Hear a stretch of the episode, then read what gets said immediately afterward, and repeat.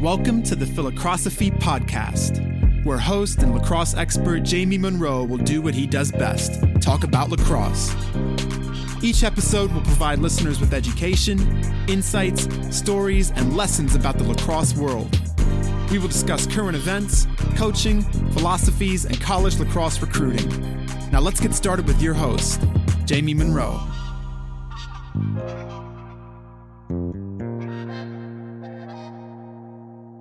The Philocrosophy podcast is brought to you by Axia Time, a cool watch company focused on university branded watches. John Canaris is the founder of Axia Time, and he was the goalie at Penn in the late 80s who led his team to the Final Four. John is actually best known for being the goalie that Gary Gait dunked on in the Air Gait. Axia Time makes beautiful Swiss made authentic watches whose design and quality match the essence of the universities they represent. I can attest to the quality of these watches John hooked me up with a sweet Brown University Axia watch, and I think it's the nicest thing I own. Initially licensed with eight Ivy League schools, Axia keeps adding new schools each month. One of the coolest things Axia offers is custom timepieces to commemorate championships or to celebrate storied teams. Check out the UVA Lacrosse Championship watch. It's sick. Princeton did a really nice one last year as well. Axia even did an LSU football championship watch this year. For any teams interested in creating a custom watch this season, Axia will upgrade it at no extra cost to a championship watch if your team wins a conference or national championship next year. For players, parents, and coaches interested in custom team watches, check them out at axiatime.com. That's A X I A time.com.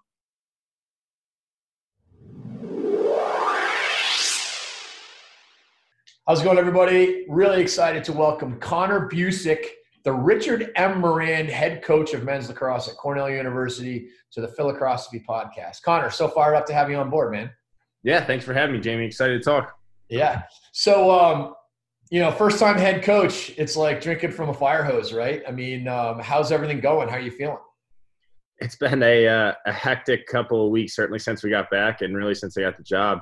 Um, but you know, it's uh, it's great opportunity. You know, I, I certainly uh, that we're working long days. We're trying to figure out how to manage the COVID situation and the guys being back on campus, and, and obviously that's you know kind of rolled into recruiting and how this year is a little different than most. But certainly, you know, trying to make the most every day, and uh, you know, one step in front of the other. That's the only way we can deal with this. It feels like right now. Well, congrats on the uh, on the job, and it's uh, it's really cool that Cornell hires from within so often. This is what the third or fourth time in a row that that's happened. Yep, yeah, I think this is um, really since Petro was the last outside coach, and so that was uh, late '90s, early 2000s, and then since then it, has been hired from within. But you know, I think there's something that, that's pretty unique about our program. I think the way we do things is different than a lot of other programs, and not to say it's better or worse. You know, I'm biased. I've been here a long time now, and, and I certainly think it, it pays dividends here. But um, it, it's unique when you look back at our culture and our history and our tradition. You know, the same things that you know, uh, Mike French and Eamon McEneaney and that group held dear in the 70s is still the same things we talk about, the same way we recruit. And so it's pretty cool that our identity's been so solidified over the years and it makes our job a lot easier that the blueprint's already here. We just have to make sure we follow it. Yeah, for sure. Well, let's um let's do what I usually do with guests on the show and talk a little bit about the lacrosse journey. Unlike some of my prior guests that might be 45 minutes into their journey and it's still 1991. Your journey is uh, really kind of just beginning, but I'm psyched to, to chat about it before we get into talking more about Cornell. So you grew up in Cincinnati, Ohio, I believe, and uh, tell us a little bit about your high school and how you got ended up at Cornell. Yeah, so both my folks um, are, are, from upstate New York. They both uh, are from the Orchard Park area, just outside Buffalo. And so, um, for me growing up, I, I went back just about every summer. There wasn't a whole lot of lacrosse in Cincinnati when when I was first starting, and so uh, I was going back and staying with my my grandparents in Orchard Park for a month, two months at a time, just to to go to summer camp. You know, Coach Tundo there did a great job with every yeah. Tuesday and Thursday was summer camp, and so uh, I'd go stay there and play and hang out, and um, you know, kind of fell in love with the game there, and then uh, you know, grew up in Cincinnati, uh, played football and lacrosse at St. Xavier High School, and um, you know, had a blast, and then kind of the opportunity arose to, you know, to, to play at the highest level. And for me, you know, always had a, a soft spot in my heart for upstate New York. And, um, you know, to be honest with you, when I was going through this process, I, I didn't think I was an Ivy League guy. You know, I, I had this uh, thought about you know what the Ivy League was and the type of people that were there, and I didn't think I necessarily fit. And um, you know, fortunately for me, Cornell had just lost the national championship when I was getting recruited. So uh, when I stepped foot on campus and saw the way these these guys did things and had an opportunity to hang out with the team, uh, I think all my preconceived notions got uh, thrown out the window pretty quickly. You know, it was a group yeah. that was hardworking and diligent and uh, excited about doing the work together. So, are you a Bills fan? Huge Bills fan. They, the Bills want to know. My wife is from Williamsville, so uh, okay, nice. she's fired up, and I'm a Pats fan. Okay. So, wow. you know, she's had to wow. live with that for 20 years. but um, but it, has got payback. Payback can be difficult, and this year the Bills are pretty good, and uh, we'll see. We'll see how the Pats are doing. They're they're looking good though. Last week they they're feeling the drop off, but it didn't look like any drop off as of last week. No, not that big, but we'll see. It's a, it's a long season. Last year we looked pretty awesome on game one too when we had uh, AB, but then the wheels fell off some. Um, back to uh, St. Xavier. So, um, in youth lacrosse, and when did you start playing? And who were your high school coaches and mentors as you grew up um, as a youth and high school player? Sure. So I started playing. Probably five or six years old, um, and so you know, as I was going through, obviously, you know, Coach Tundo was someone who coached me from the time I was a little kid until uh, even through high school, through the summers. Um, in, in, high school, I played for uh, you know a couple different staffs actually, um, but certainly, you know, by my senior year, it was cool. My dad was on staff and he was coaching, um, but played for uh, Pat Calora and um, Fred Craig and uh, and a little bit for Nate Sprong even towards the very end there. So uh, all guys that that I look up to and, and, you know really shaped who I was and how how I kind of grew into a leader. You know, I think uh, they they all had a little different outlook on it and different personalities, and it's cool to still hear from those guys to this day. Um, you know about whether it's recruits or whether it's just checking in, whether it's congratul- congratulatory text. Um, certainly, guys that that certainly all had their own hand in kind of shaping who who I've become and the player that I was. That's awesome. I hear from uh, Coach Sprong pretty regularly. He's a subscriber to the uh, JM3 coaches content, which is pretty sweet, and uh, he's got some he's got some studs coming through there, uh, even you know to this day. Yep. Yeah, pretty awesome. Um, so did you get recruited by by Tambo or Coach De, more Coach DeLuca, I guess, right? So I was Tambroni, yeah. Um, realistically, uh, probably a little more Coach George Alice even than than DeLuca, but uh, obviously all all were on staff at the time and committed to Coach Tambroni when he still at Cornell. That's awesome. Um, I remember that 2009 championship. I was like, I was seriously sick to my stomach because I've I've known Jeff for a long time. His wife Shell was in my wedding, and my wife was in his wedding. Oh, uh, okay. and uh, yeah, they were uh, buddies back in, in the Yale days. Uh, my wife is sports information, and when I met her uh, as an assistant coach at Yale, um, and man, I wanted them to win. Oh, it was just uh, it was it was an epic game, and it was a, a difficult end, but but exciting nonetheless. So you ended up getting there in like the fall of 2012 or something like that. Is about right? Correct. Yeah, fall of 2012. Yeah. So give us a little rundown of like you know the culture at Cornell um, and then let's relate it late, a little bit later into sort of how, you know how it was with Coach Tambroni, how how it evolved with Coach DeLuca, and and then how it is with with with the way you're trying to build it and continue sure. it now. Yeah, I think you know to to put it um, you know simply, it's working as hard as you possibly can with no expectation of reward. You know, it's kind of just showing up and, and continuing to to you know swing that hammer and try to you know it's one of those things that that when you show up and you're not necessarily seeing the output sometimes and you're not seeing the, the light at the end of the tunnel it's tough. And i think i struggled with that my freshman year. You know everything is very buttoned up. The expectations here and the standards are high. You know you, you're on time for everything and you're wearing the exact same things and you run in tight twos and you know your shirts are tucked in. Uh, there's a little bit of a military aspect to it. And when you know when you're a young kid and you're coming from a program that uh, you know you, were the guy, you were the best student, you were the best athlete, and then you're kind of playing catch up a little bit on all those fronts, but also trying to focus on the smallest detail and making sure that you're wearing the right socks to work out. And, you know, kind of the, the schedule going up and down like it does in the Ivy League. Uh, I struggled with it at first. You know, I had a tough time kind of buying into it and understanding that, you know, you can focus on all these things, then just kind of focus on the inputs and let the outputs take care of itself. But, you know, you're getting so bogged down in the detail sometimes, you know, you forget how to play the game. you know, you're thinking about uh, so many other things. And so, uh, you know, it was certainly an uphill battle for a lot of my freshman year for me to, to get my feet under me to understand um, that this was the right fit for me, honestly. And then um, as I kind of, you know, let go of what the outcome would be and kind of bought into the system and let it kind of, you know, take me over. Just show up and do what you can. Be a great teammate. Be supportive. Be enthusiastic. Bring the right effort and energy every day. Um, the rest kind of takes care of itself, and that's kind of been uh, the roadmap for me ever ever since, and certainly something that I've been able to follow and hopefully pass along to the guys younger than me. So you were a three-time All-American, um, and tell me how the Cornell. You, tell me about the, the, the best seasons that you guys had. Yeah, so that's you hit on the head. So my freshman year, our first two road trips, I didn't even make the travel roster. I was uh, struggling to say the least, and I was not playing good ball. And uh, kind of had had a turnaround between my freshman and sophomore year. Went on to to have uh, three All American seasons after that. Um, but some of the you know my sophomore season's one that that will always stick out to me.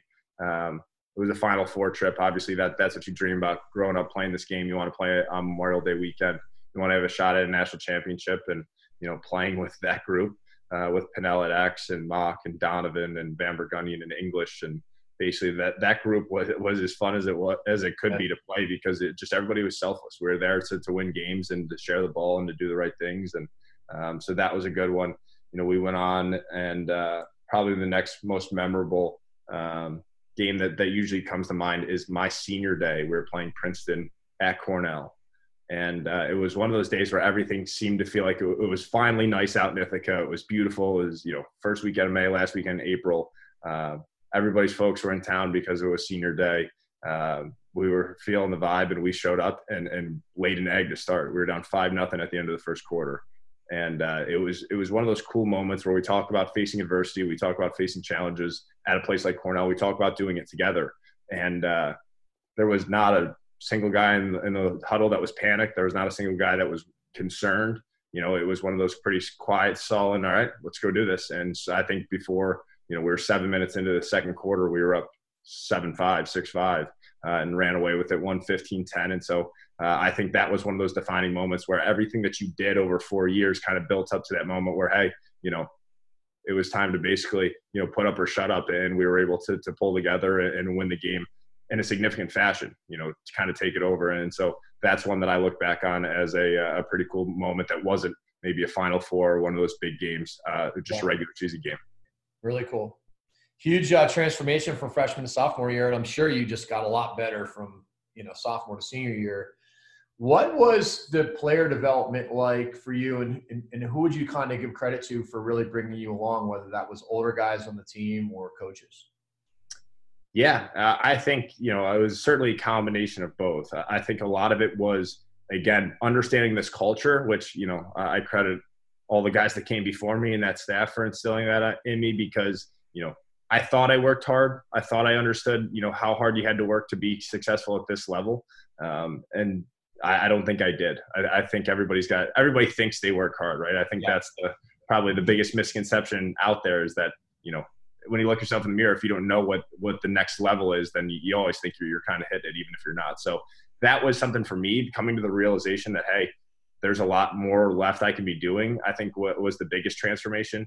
Um, but you know, working with um, you know my freshman year was Matt Rukowski, and um, you know my next three years were, were Matt Kerwick.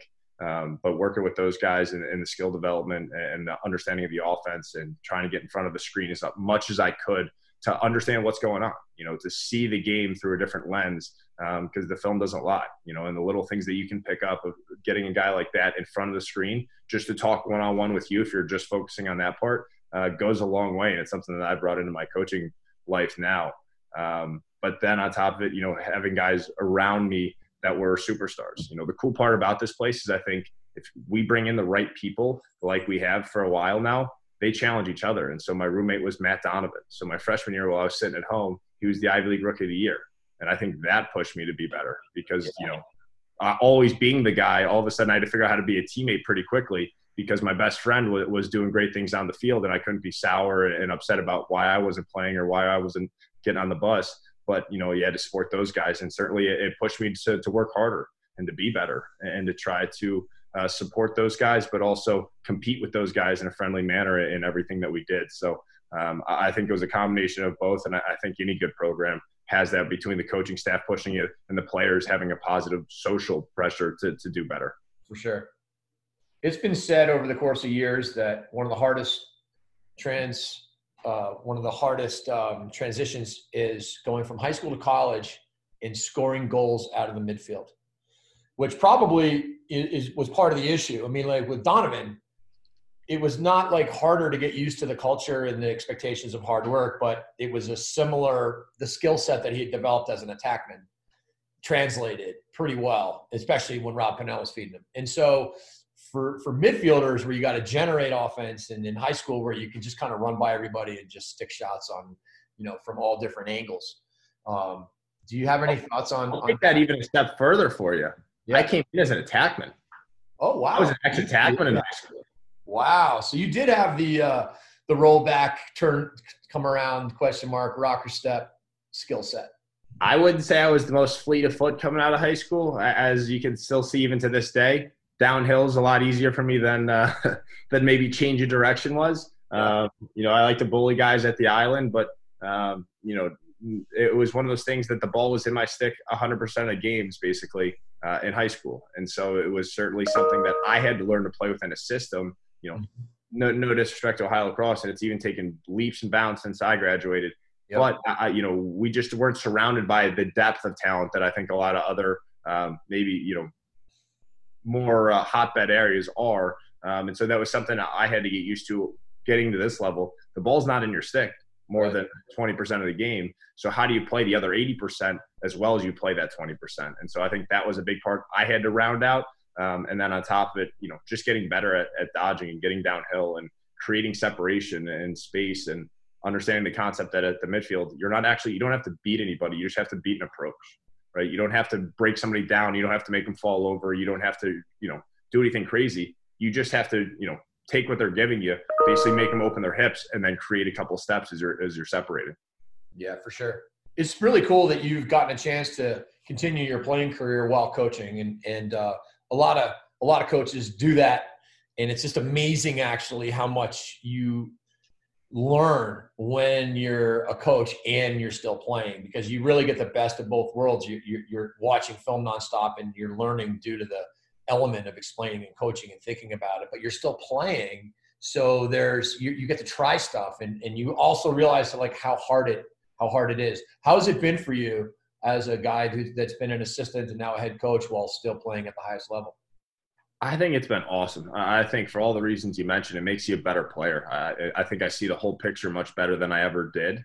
Uh, honestly, I think you know the way I play and, and the system that I coach are, are, not always in lockstep, which which is kind of funny. So I think uh, you know I get myself thinking about it sometimes that you know I get frustrated with myself when I make bad decisions because the same things that I'll, I'll tell my guys over and over. So uh, I have to reiterate to my guys from time to time when I'm playing, you know, do as I say, not as I do. Um, but certainly, it, for me, it's been a cool experience um, to keep that understanding where you know there, there's mistakes. We play this game in the gray, so how do we teach you to play in the gray? How do we teach? How do we continue to put you in situations that you're making decisions? And I'm not telling you you do this because this is what you're expected to do, but let's let's figure out what we teach and then let's figure out how we show you to play the rest. And so that that's been um, a big part of you know how I've decided to to develop our guys uh, at Cornell. Um, and certainly it's been something about you know thinking about how I do it, thinking about how I prepare to do it at a high level, um, and then trying to put all those pieces together. You know, I'm fortunate to just be around such high level players that think about this game constantly and just be able to bounce ideas off of guys and talk about different situations and think about skill development because these guys are trying to develop themselves. You know, pro lacrosse is not a, you know, seven month a year, every single day, you know, right. pro week. It's something that guys go home every week and have to help develop themselves versus, you know, maybe having a coach that's constantly telling you. So these guys that are, you know, seven, eight, nine, ten year vets of this league, they've been doing it at a high level and developing their own their game on their own, which is pretty unique. Yeah, totally. How would you say, or what, what would you say have been the, the biggest sort of evolutions in your game over you know since college you know um, from even from mll rookie till the first three years into the pll stuff yeah i'd say probably the biggest evolutions is just you know being able to see the field better yeah. i think being able to make decisions and understand flow has changed immensely. And again you know like i mentioned i had only been playing midfield from basically my sophomore year on uh, in college. And so I think, you know, through college, I figured out what I could be good at and I was good at it. Now, you know, as I made that jump to the pros, figuring out all those other pieces of how to play the game at a high level and not just be successful at what you do, but how to kind of build out that, that skill set, you know, whether it's just getting better at, you know, I think my offhand's continuing to get better and I'm six years into my professional career, um, or just, you know, simple things, playing in transition and playing defense, you know, playing a year in the NLL changed my defensive game forever and allowed me to actually be a two-way player where forever I was just better facing the goal um, than with my back to the goal. So um, I, I, think, it, you know, the coolest part about this game is you just keep getting better at IQ. You know, when, when I spend every second of every day thinking or talking about lacrosse or watching film, uh, I think that's the part of my game that continues to evolve uh, as much as anything. It's, I always think of this word, I love the word fluency for playing sports. And I, I feel like there's like you can hammer out all the shooting and wall ball and footwork and all that you want but in the end it's it's it's you kept saying it and using words like iq and seeing the field and just knowing how to play right? Um, and that level of fluency is just huge. And um, is that kind of what you're talking about? Yeah i think in a nutshell that's it. And i think even you know i work on being more fluid in this game and understanding and being able to flow a little better uh, every day because I don't think it's a skill or a trait that, that I naturally have. I think I'm a little bit, you know, as far into my career and as successful as I've been, I think I am still a bit of a rigid lacrosse player. And, you know, I do things a certain way. And if I try to like mess up my, my foot pattern or my hands or whatever, it takes me a lot of time to get there. And so certainly I've had the pleasure of coaching some guys that, you know, you ask them to change up maybe a step count or how they're holding their hands and they just do it. They're able to just be fluid in this thing and just it flows very easily. Um, and so I think trying to learn that part of the game and continue to improve that that piece as a player uh, has always been a goal of mine. Yeah, because coachability is both an attitude and an aptitude. Yep. There's a uh, great quote from Bill Walsh talking about Joe Montana that he was capable of taking anything and immediately implementing it into his game which again is both attitude and aptitude. Some guys don't want to hear it. Other people just want to do it, but they just can't do it. And I think that's where the fluency comes in. The more fluent you are, the more you just see it, you get it. You're like, yep, got it. Pretty cool. Yeah. How's it going, everybody? Jamie here. Thanks for listening. If you've been enjoying the content in my Philocrosophy podcast, my Inside the Eight podcasts, or my lacrosse weekend blogs, I would encourage you to check out the store at jam3sports.com. I've created awesome content for coaches, players, and parents in both men's and women's lacrosse. For coaches, the coaches training program. It's, it's a combination of cutting edge and practical. We have Division One men's and women's coaches all the way down to high school, JV, and youth. For players, I've created JM3 Player Academies which are designed to teach every variation of every skill for boys and girls across. And for parents, I've created JM3 Recruiting Portal, where I've taken all of the content from my blogs, my podcasts, from webinars, and other interviews, and pooled all of this information in one place where parents can get access to incredible content and insights from the very coaches that you're hoping to play for. So let's um, transition into um, Cornell current day. And um, you know and we'll, we'll talk about the last year or two too because i'm sure you're just transitioning what you were doing into what you are doing.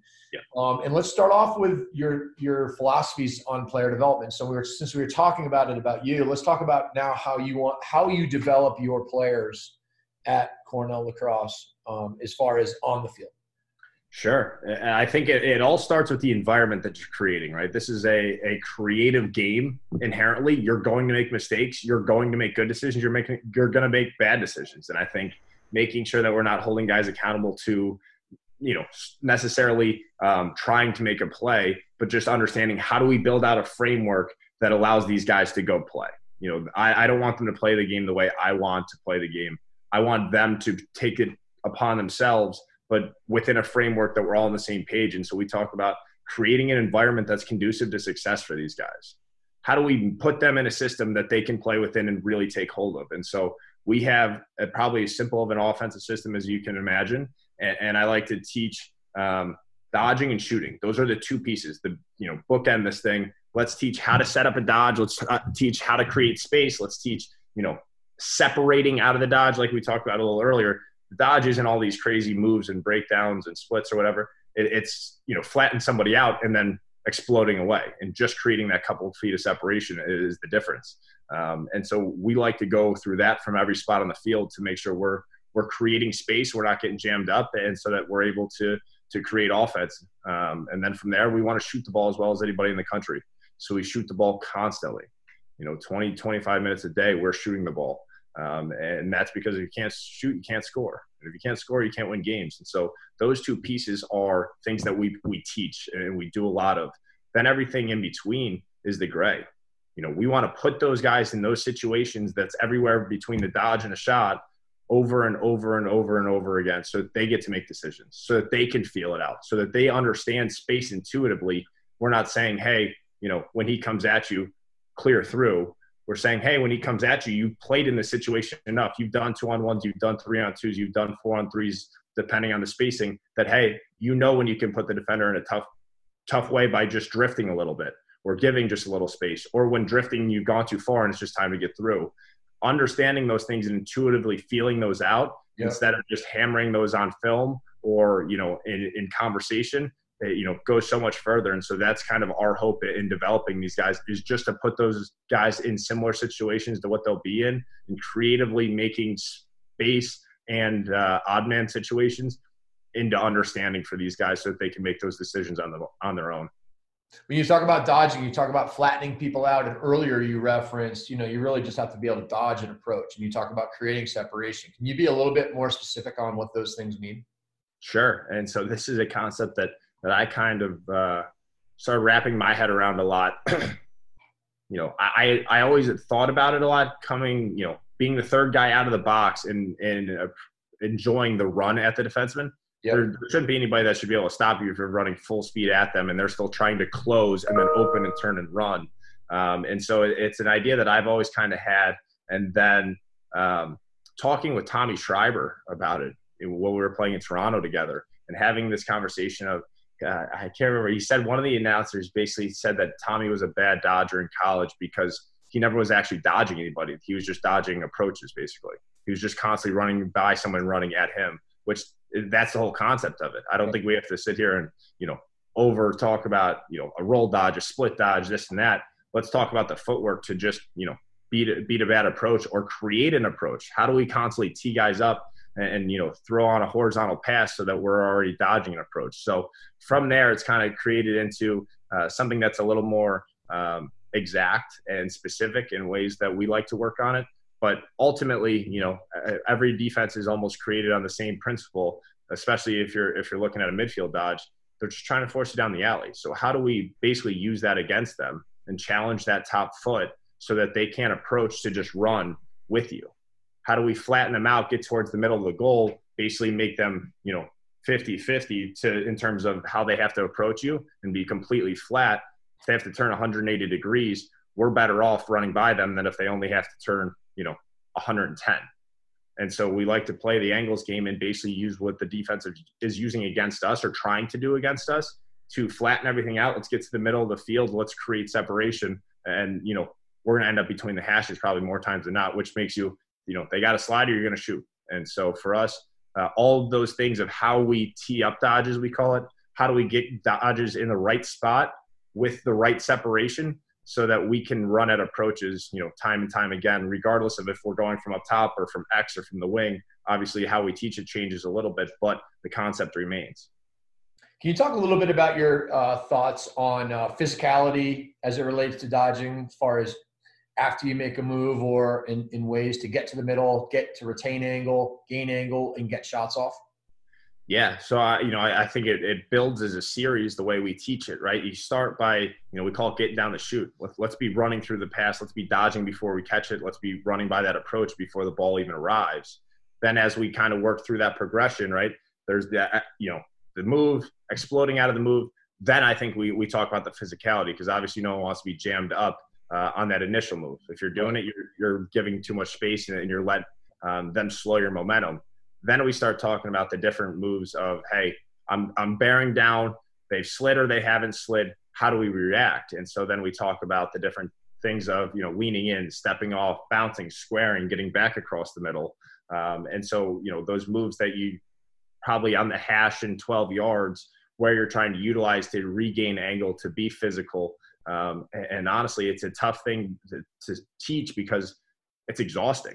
You know, it's like playing box when you're constantly wrestling for 30 seconds. And you, so when you're repping that over and over and over, yeah. guys are beat up physically. And so we talk about how uh, we want to use our physicality at the right times. And, you know, starts with a step count. And then it starts with making sure that, you know, everything's kind of in line and we're balanced when we're, when we're leaning in and stepping off. And then it's the little pieces of when you step off, you bounce and actually square somebody up again. You give yourself the two way go and they can't just hop top side. And so uh, we try to get into all those little details of the physical part, but that again, you know, is all in a progression series that hopefully finishes in, a shot every time.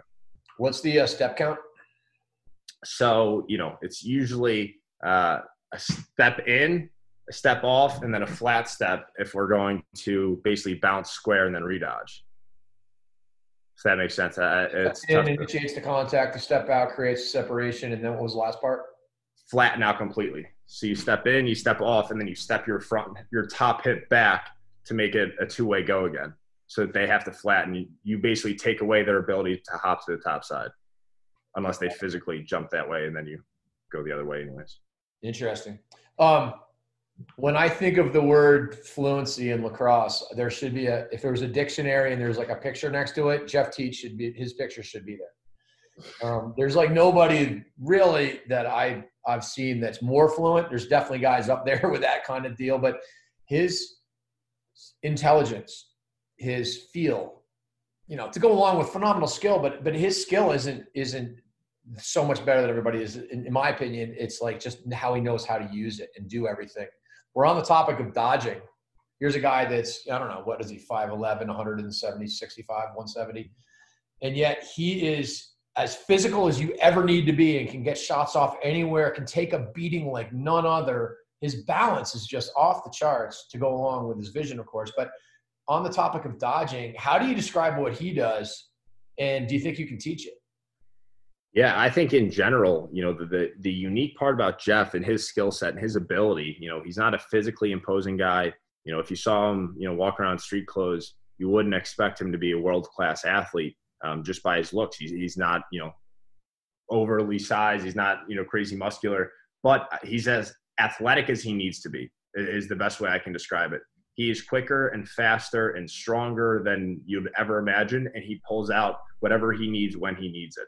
Um, and I think a lot of it goes back from just reading posture. He understands context. He understands the feel of it. He, you know, he does what he needs to because he intuitively understands approaches and, and basically ways to unravel approaches. And so um, certainly he takes a beating sometimes, and, and I almost have to get on him that he's able to do it. He can sit there and post guys up and withstand that beating. And it's, it's a lot like, um, you know, playing with Lyle in Florida for a couple years, playing against someone who was at Albany Lyle's the same way. We're just kind of a wiry build. You know, no one could push him around. He just sat there and took it and, and constantly overpowered guys, um, even if he's not that big of a guy. Yeah. Um, but something similar, I almost have to get on Jeff sometimes to keep dodging. Don't settle for the back down. The back down, you know, he, he wins it a lot, but also that just sets you up that if the defender does a good job and is able to, you know, hold you a little bit and slow you up, they can get that slide to you. Let's just keep dodging and let's make them be moving constantly because I think it puts a little more pressure on the defense. But certainly the ability to do it all at such a high level uh, is a skill that I haven't seen from any attackmen. Yeah, it's amazing. He he kind of baits you all the time, doesn't he? He's just baiting. It's like he baits his man with his stick, with his body, baits you into trying to, you know, if, if there's a pick, he'll bait a guy into like, you know, trying to like fight over it and then they're done. He'll bait slides. He can you talk a little bit about that? And, and is that something you can teach? Because that's phenomenal, phenomenal uh, deception. I think if I, I figure out exactly how to teach that part of it, I, I think uh, I'd be pretty good at my job. Um, I, you know, I'd like to think that that we work on it, that we do some things that maybe help improve his ability to do it. Maybe some other guys. He just has exceptional feel. Yeah, he has. You know, it's one of those things that you know you can teach what you can teach, you can learn what you can learn, but if you don't intuitively feel it, you know, it's kind of like a uh, you know an NFL quarterback say where they talk about that you don't see pressure, you feel pressure and yeah. so he kind of has that same ability to kind of force guys to step into situations that they're uncomfortable or they're just a little out of position or whatever it is, but he always has the ability to also be reading through it. It's not like he's staring at guys trying to hang him up. While he's hanging you up because he's able to do it without really looking at you or the pick, he's able to look through the field and see guys working off of him. And it's so unique to be able to kind of intuitively just walk guys into those situations. And you know, it's kind of going back to one of your concepts, that hang up two man, where he he finds that sweet spot and has obviously done it at a really high level for all of his life playing indoor. But he's able to push guys into spots that they know they're a little uncomfortable, and then read through that situation to see what's going on behind it. And it's why he's such an effective passer, you know, at a level that I, I've almost never seen. Yeah, it's amazing. I just um I just thought of something while you were we were talking about Jeff Teat. You're gonna love this.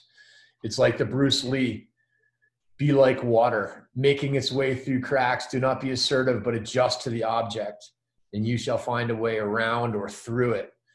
Empty your mind, be formless, shapeless like water. If you put a water into a cup, it becomes the cup. If you put a water into a bottle, it becomes a bottle. I mean, it's like that guy is like shapeless. He just figures out a way to use your leverage against you but he's got enough strength and athleticism to be able to pop it when he wants to. And it's uh, like you say, you can't teach feel yeah, it's incredible to watch. I've been fortunate to be a part of it for a while, and certainly, um, you know, hopefully we, are continuing to, to add to that arsenal to, you know, regardless of the defenseman or the defense they're running against them or however they're using them. Jeff finds a way to to be the best player in the field, and like you mentioned, you know, he's able to do it with the ball in a stick, without the ball in a stick, and I don't think there's too many guys in the world that are, you know, can be your best dodger or your best off ball guy all in the same game or maybe the yeah. same possession even and your best feeder. Um, when you talk about shooting, um, you guys shoot a ton. Um, again, we'll use Jeff Teat because he's just a good example. Um, deceptive shooting. How much do you work on mechanics and getting it off quickly, and how much do you work on your ability to be deceptive with shooting? Yeah, I think a lot of it, you know, we talk about different types of shooting a lot, and we like to, you know, you can almost liken it to your golf bag right? We'll, use the driver a fair amount. We'll use the the irons a fair amount, and then we'll be using the pitching wedge, and, and that's what I think a lot more. You know, somewhere between uh, you know that that seven eight yard range and in is when you're using a lot more of the deception, and you know. 12 and out, you got to you got to just hammer it a little bit. So uh, we work a lot on both of it. I think I can continue to do a better job of teaching these guys to shoot more deceptively. Again, we're fortunate to have a lot of guys that are really high level box players and have a lot of experience in the indoor game that you know guys learn from one another you know just from watching a guy like jeff or you know Clarke Petterson or john donville or you know the list goes on and on of, of fantastic box players that we have um, watching those guys do it you know consistently our guys get better at it you know yeah. I, I, think uh, i remember a few years ago you know uh, kid by the name jordan dowiak um, was a senior captain for us in 2017, I believe, or 2018. And, uh, you know, I don't think he had that skill set prior. And I don't think, you know, even that year as the offense coordinator, I don't know if I did a great job developing it. But watching him develop over the course of his career, especially through his senior year, and getting so much better at finishing and being deceptive when he finished, you know, he was almost automatic from indoors. Um, and he did not seem to have that skill set coming in the door. And I don't know if I did necessarily much to to improve it that that year in particular. But being around those guys, seeing how they do it, watching the creativity, watching the, the subtle shoulder dip or the leaner or whatever it might be, you know, those guys intuitively, you know, if you again create a an environment that's conducive um, to success and allowing them to try things, allowing them to make mistakes because it's practice, that's when those guys get better at it. And so I think you know you started to see that from our offense over the years that they've started to improve at those things. And again, I think a lot of that I'll, I'll attribute that to to the players that we have and the way they teach one another as much as how much we're working on as an offense. It is about environment, you know, and, and, and from the IQ perspective, it's about the context of being able to execute skills in context. And as far as the shooting, you know, it's you can't learn to be a deceptive shooter if you're not shooting on goalies.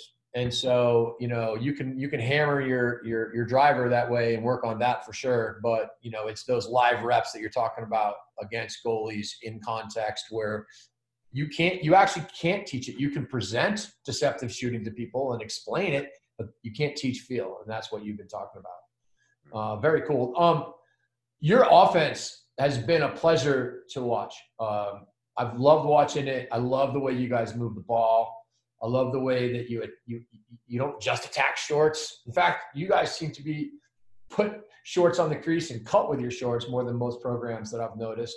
Um, can you just talk about your offensive philosophies a little bit?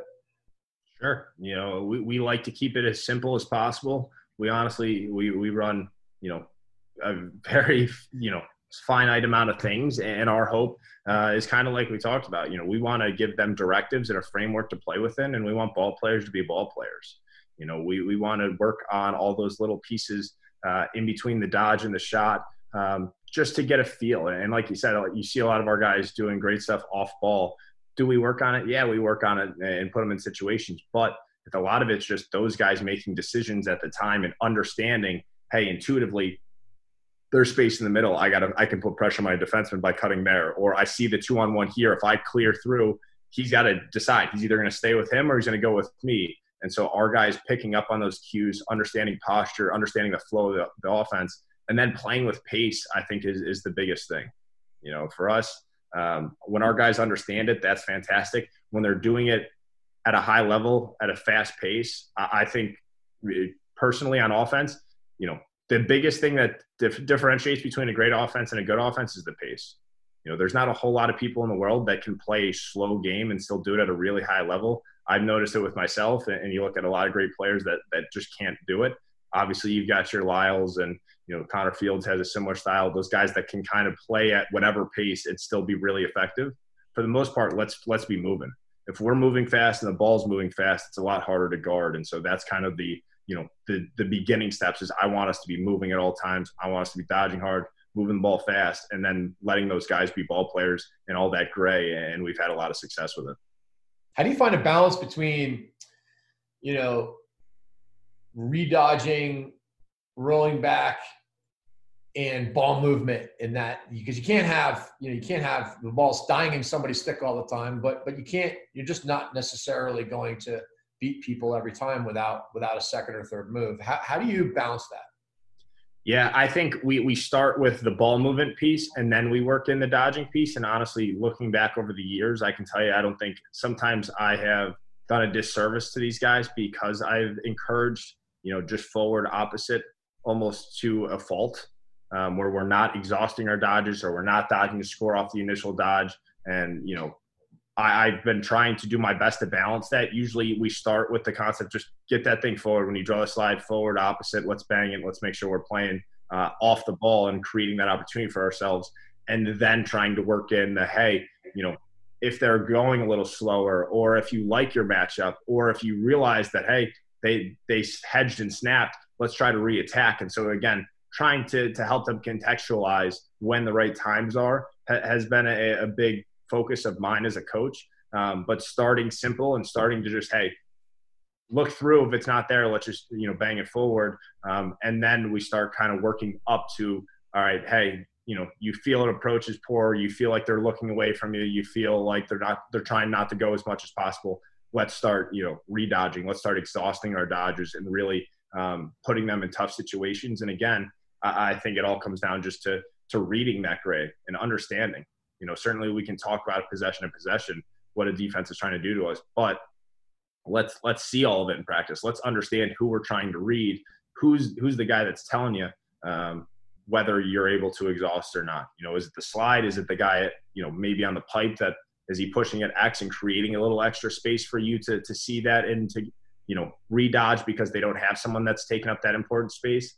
Um, and so it's trying to again balance how we want to be simple and how we want to just make the easy play, but also let, us be lacrosse players. Let's understand who yeah. we're reading um, and who's going to be kind of that key that, hey, they're not ready to to defend a secondary dodge or a dodge that exhausts the whole thing to the pipe before I, I bow out and throw forward. Yeah. Um, let's let's um switch gears to two man game. What are your thoughts on that? How much do you guys you know uh, like to use that, um, and where do you see that going in college lacrosse?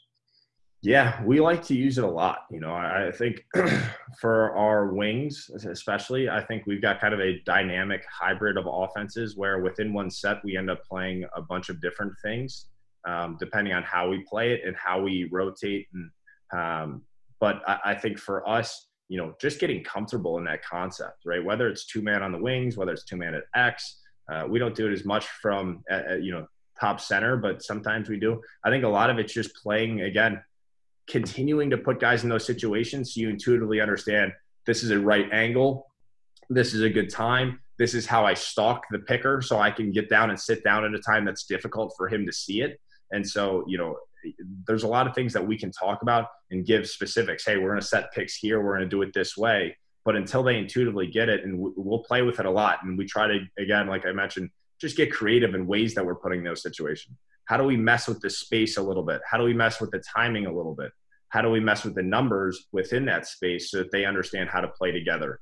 Um, because the, both those guys have to be on the same page, and our, our picker has to be as in tune to what's going on in that two man game as the guy with the ball and a stick.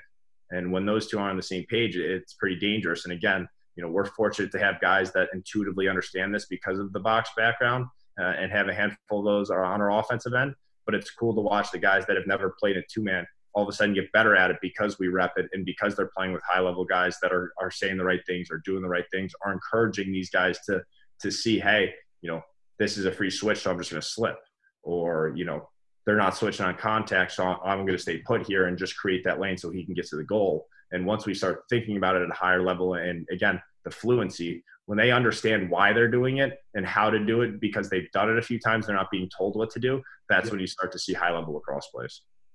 So um, obviously, when when a short picks for Jeff Teat, he's gonna take advantage if they, you know, just like the hang up two man stuff that we we talked about a couple months ago.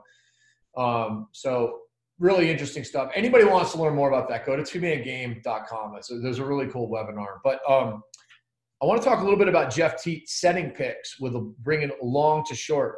I personally have been thinking a lot about this over the last I don't know six months where I think this is an amazing opportunity because nobody really wants to like switch off Jeff Teat, but a defenseman is definitely going to prepare because they're they're trained to be able to help and show and all that stuff. And then all of a sudden, you know, a player like that is slipping out, or if the Dodger slows down enough, they can kind of just sort of sit there in a pocket of space and feed, and you've got so much good off ball stuff. Can you talk a little bit about that scenario? Yeah, and we started to put that into play more frequently. Um, you know, since uh, uh, Teat Lock uh, came into play. Yeah, it, certainly it's a, it's a, an easier way to play with that, especially if they don't want to switch off Jeffrey. He already understands intuitively those concepts of where to set it, how to set a good one to, to create space in a dangerous area.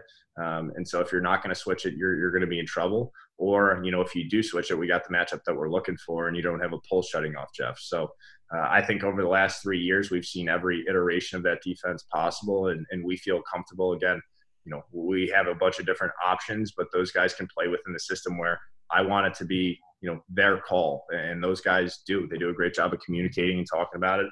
Um, but when those situations arise, you know, we'll play with both sides of it, and, and I think more times than not, if he's not being shut, we want the ball in his stick to be making that read um, yeah. and running off uh, uh someone coming to set a pick for him but certainly it works both ways. And we use him, you know, normally at X and two man games, sometimes off end lines and, and different opportunities to just create a little confusion um, and, and, let him, you know, use that IQ and that fluency t- to make a play. And again, I think the guys that, that he's surrounded by, especially at the attack, um, are, are high level ball players. I think, you yeah. know, John Piatelli, Mikey Long, um, you know, going back to Clarke Petterson, you put any of those guys in a two man situation, good things are, are, are willing to have, are going to happen at some point. So, um, we we've been fortunate to have really high level IQ attackmen um, that that can play this system, and so obviously Jeff gets a lot of the the attention, uh, a lot of the credit, which again he deserves all of it. But I think those guys almost get overlooked. Where if you oh, look, look 2019, I think we're the only attack group that every guy went over 60 points.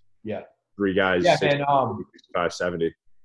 Piatelli, you know, was kind of a game changer to get a, get an X guy of that that that ability, even as like a, a sophomore. He was just, you know, yep, it's total stud. I knew his dad. We played in the Boston Blazers together back in the day. Shout out to Jack. Yeah. Um. So um, back to the T lock thing though. It's interesting because a lot of people are like, well, just set the pick with Jeff Teat. and, and then it's like, yeah, but I don't really feel like giving him a concussion. People are like, they're going to plow right into him, which is back to why the whole concept of you know slowing down and turning it more into you know if you watch a guard in basketball they are not blasting off of picks they are like basically bringing people with them um, and doing it slowly enough that you don't really actually have to risk a, a defenseman actually blowing up your picker you know you just don't really want that um, is that something that you guys have, have worked on as far as slowing down with those situations with your shorties? Let's say there's a shorty on the, you know, on the ball, and there's a guy shutting Jeff, short or long, doesn't really matter. Yeah, uh, you know, it's a great concept. We haven't really spent a ton of time actively telling these guys to slow down. Again, I think they're getting better at, at understanding those just intuitively, but it's not something that we actively preach. And so, certainly, when the times Jeff's being shut, you know, like we talked about a little earlier in the segment, the coolest part about you know his his game is that he's good at, at all of it, and so you know there's no reason to overthink necessarily. You know, hey, we have to use him with the ball on a stick, or we have to use him with the guy who has the ball on a stick. Yep. There's so many other ways to play it and put our offense together to use that. Again, it's, it's the same concept as dodging, right? Being an offense coordinator uh, for a few years at a high level, the whole concept is how do we understand what you're doing and how do we use it against you? You know, yeah. if you're if you're really going that far out of your your defense to play a five man uh, rotation and to take away one guy, how do we put you in an uncomfortable situation that either your slides are too long, you're sliding over guys that are closer because that's the concept that works better. How are you managing picks? How are you managing you know guys away from the ball and maybe um, chops or you know little things going on away from the ball if you already have another guy you know helping the ball side and so um, try to you know prod all of those areas as we're talking about this concept and try to you know figure out what, what's going to hurt you what, what's going to really um, put you in an uncomfortable situation and make it so that you know you either stay in it and you, you, you let whatever happen happen or you just go back to your base defense. The cornell culture. Let's talk about that. Um, it's uh, i work with uh, rocco romero class of 09 uh, i got to give rocco a little shout out. Um, you know, you know, a, a, culture is great. When Rocco came to work for me at 3D Lacrosse, he literally had a picture of Jeff Tambroni pinned up on his cubicle, and I was like, man, what a culture at that program. And, and honestly, I feel like that's really been the, the strength. I mean, you've had a lot of great players, and there's been a lot of different coaches, but the, the the culture has really kind of withstood the test of time. How would you describe the Cornell culture, and how are you trying to continue to uphold it and evolve it? Yeah, you know, we it, the culture in short, you know, it's about selfless, hardworking, det- determined guys. You know, we want the the hardest working guys anybody's ever heard of that are great teammates. And when you kind of bring those two things together, you know, the lacrosse piece takes care of itself. Um, and so the way we we talk about it a lot now, um, and kind of our thoughts is, you know, if we focus on the inputs, that that kind of resembles what we're looking for in these guys you know, if you're an all the time guy, you know, we talk about, um, you know, consistency really is toughness. If you show up every single day, you're a tough dude in anybody's eyes. And so, how we like to talk about it with our guys is literally the effort, the enthusiasm, the attitude, and the support that you bring every single day is what you're measured by. And that goes from the, first guy on our depth chart to the last guy on our depth chart.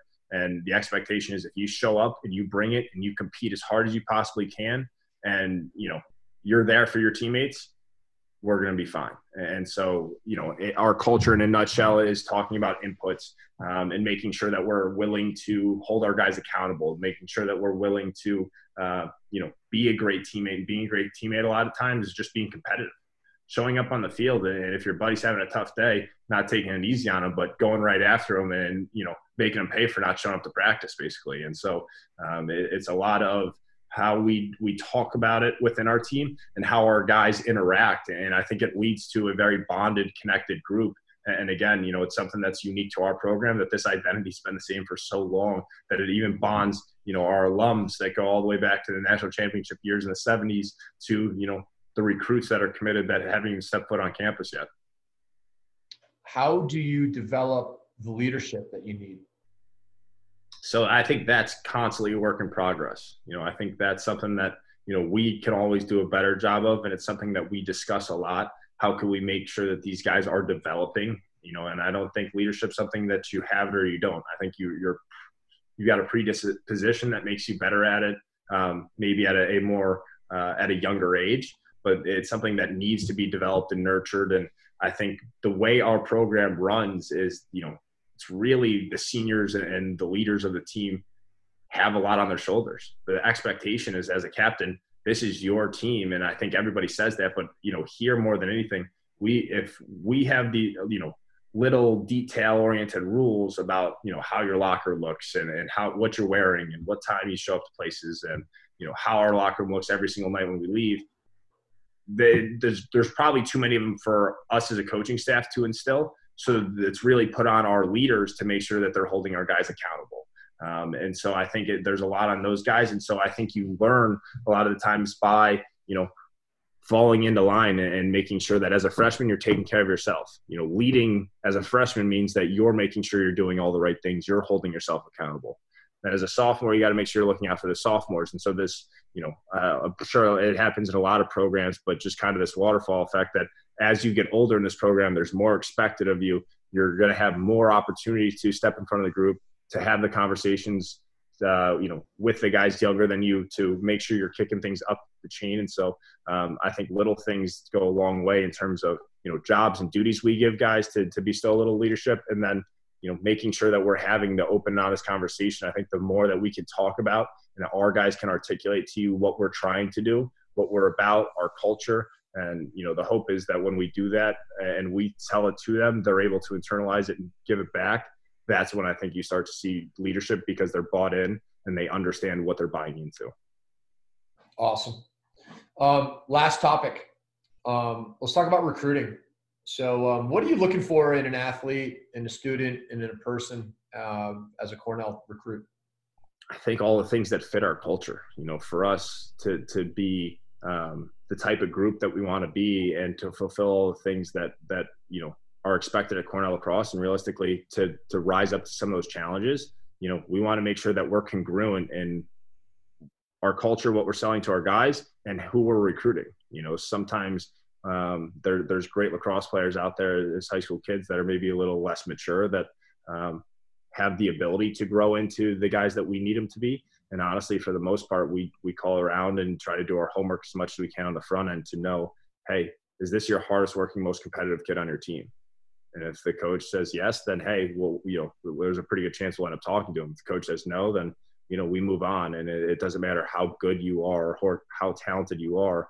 If you're not going to show up and be that guy for us every day, you know, is it worth you know pushing you here? And so um, our hope is to in the recruiting process, um, you know, tell them about the challenges, tell them about the things that are difficult here, tell them about why we recruit them in the first place, and you know the their coaches and their teammates and their peers think that they're they're that guy you know the all the time guy that shows up and is competitive and hardworking and resilient.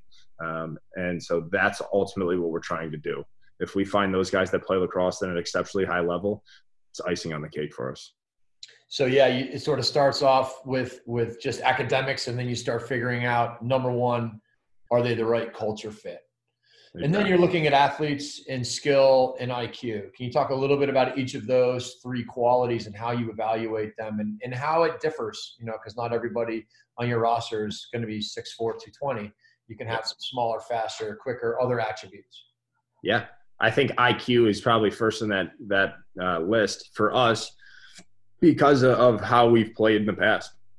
Specifically on the offensive end, I guess I, I can say I can you know put the two in separate pockets, so to speak um, how we recruit a defenseman, how we recruit an offensive guy. They have to be system fits, right? You talk about that in every sport and how you recruit, how you draft, how you get guys on your roster. You know, I don't think we're necessarily predicated on being, um, you know, the biggest, strongest, fastest group out there. I think we're we're fast, we're well conditioned, and so you know sometimes we've got guys out there that are a little undersized, and sometimes we got guys out there that are just great lacrosse players. They're not going to wow you with their athleticism, but they constantly make the right play. They understand what they're supposed to be doing. They work at their craft, and they understand that gray area.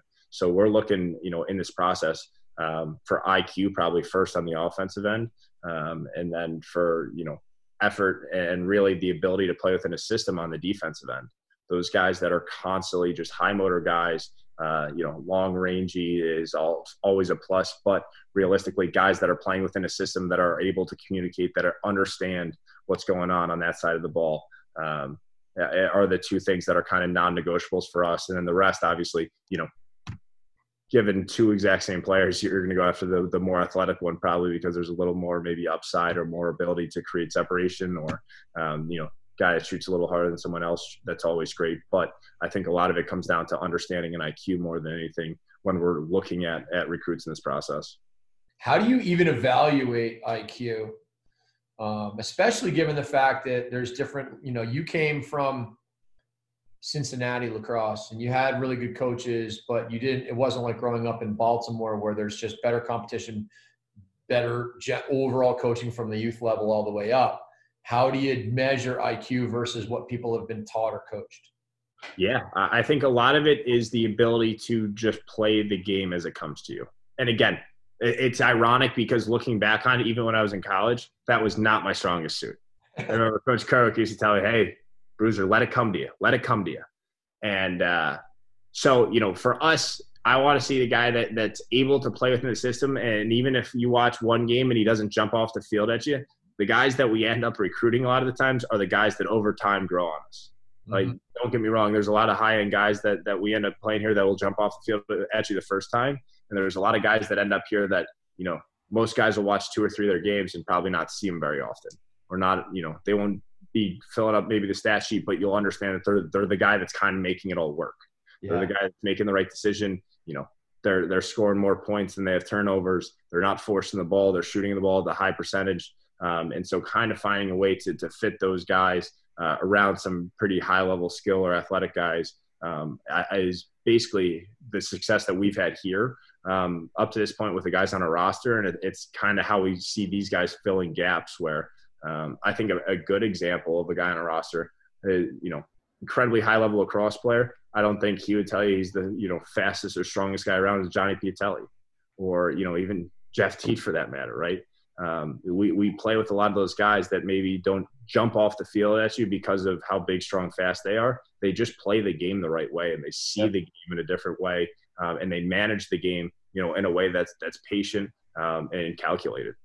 Are there any things that you look for, whether, you know, this summer, obviously it was all film, but whether it's in person or on film that you kind of keep track of, you know, um, drawing doubles and making the right decision, moving it to X or, you know, moving without the ball? Because these little things, you know, little things win big games. Um, what, what are some of those things that if there's a kid or a coach or a parent out there listening that, you know, that you kind of look for?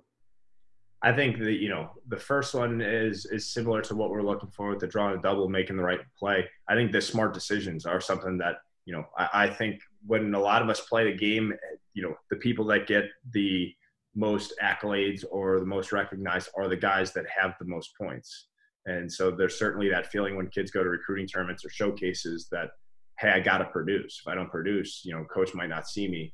And that's the hope for us is to see those guys. You know, if I'm doing my job well, I'm finding the guys that are playing well within a system and, and able to, you know, maybe manage two guys that wouldn't play together otherwise. How do I tie those two guys together um, and make this thing all work as an offense? And like you said, moving without the ball, playing without it. You know, I like seeing guys, especially attackmen, that are multi-tool attackmen. They dodge well, they can feed well, maybe they turn the corner well, but also, you know, when they're playing with a different grouping, are they able to play off ball? Are they able to do a lot of the little things that you know, again, looking back on this, uh, you know, 10 years ago, I wouldn't have been a guy that maybe I recruited because I couldn't play without the ball in my stick. And so, uh, ironic to, to look at it that way, but certainly, you know, there's a lot of those high level IQ guys that, that do those little things that don't get too caught up in trying to make the home run every time. Um, and when you do that, you can kind of buy into a system like we play where, you know, we want to play high percentage offense. I want to see guys that play high percentage offense, and certainly there's guys that you have to try to you take a, a pretty raw talent that that's big, strong, athletic, skilled, and you try to you know ingratiate them into your offense. And so certainly I would want to say we, we turn our, our noses up at any guy that, that plays the game at a high level but takes some chances. But uh, I think you have to build the core of your team with guys that understand intuitively how to play those percentages and how to put your team in the best possible scenario to to win ball games by playing that way. Awesome, man. Well, so uh, so great to hear you talk about the program, and um, I love what you've been doing, and I uh, wish you the best of luck moving forward in these crazy times. And hopefully, we're gonna have a lacrosse season in 2021. Let's hope. No, I appreciate having me, Jamie. It was a pleasure to talk and shop with you, um, and look forward to hopefully uh, seeing you on the lacrosse field soon here. Definitely, man. Keep in touch. Thanks. All right. Take care. see ya.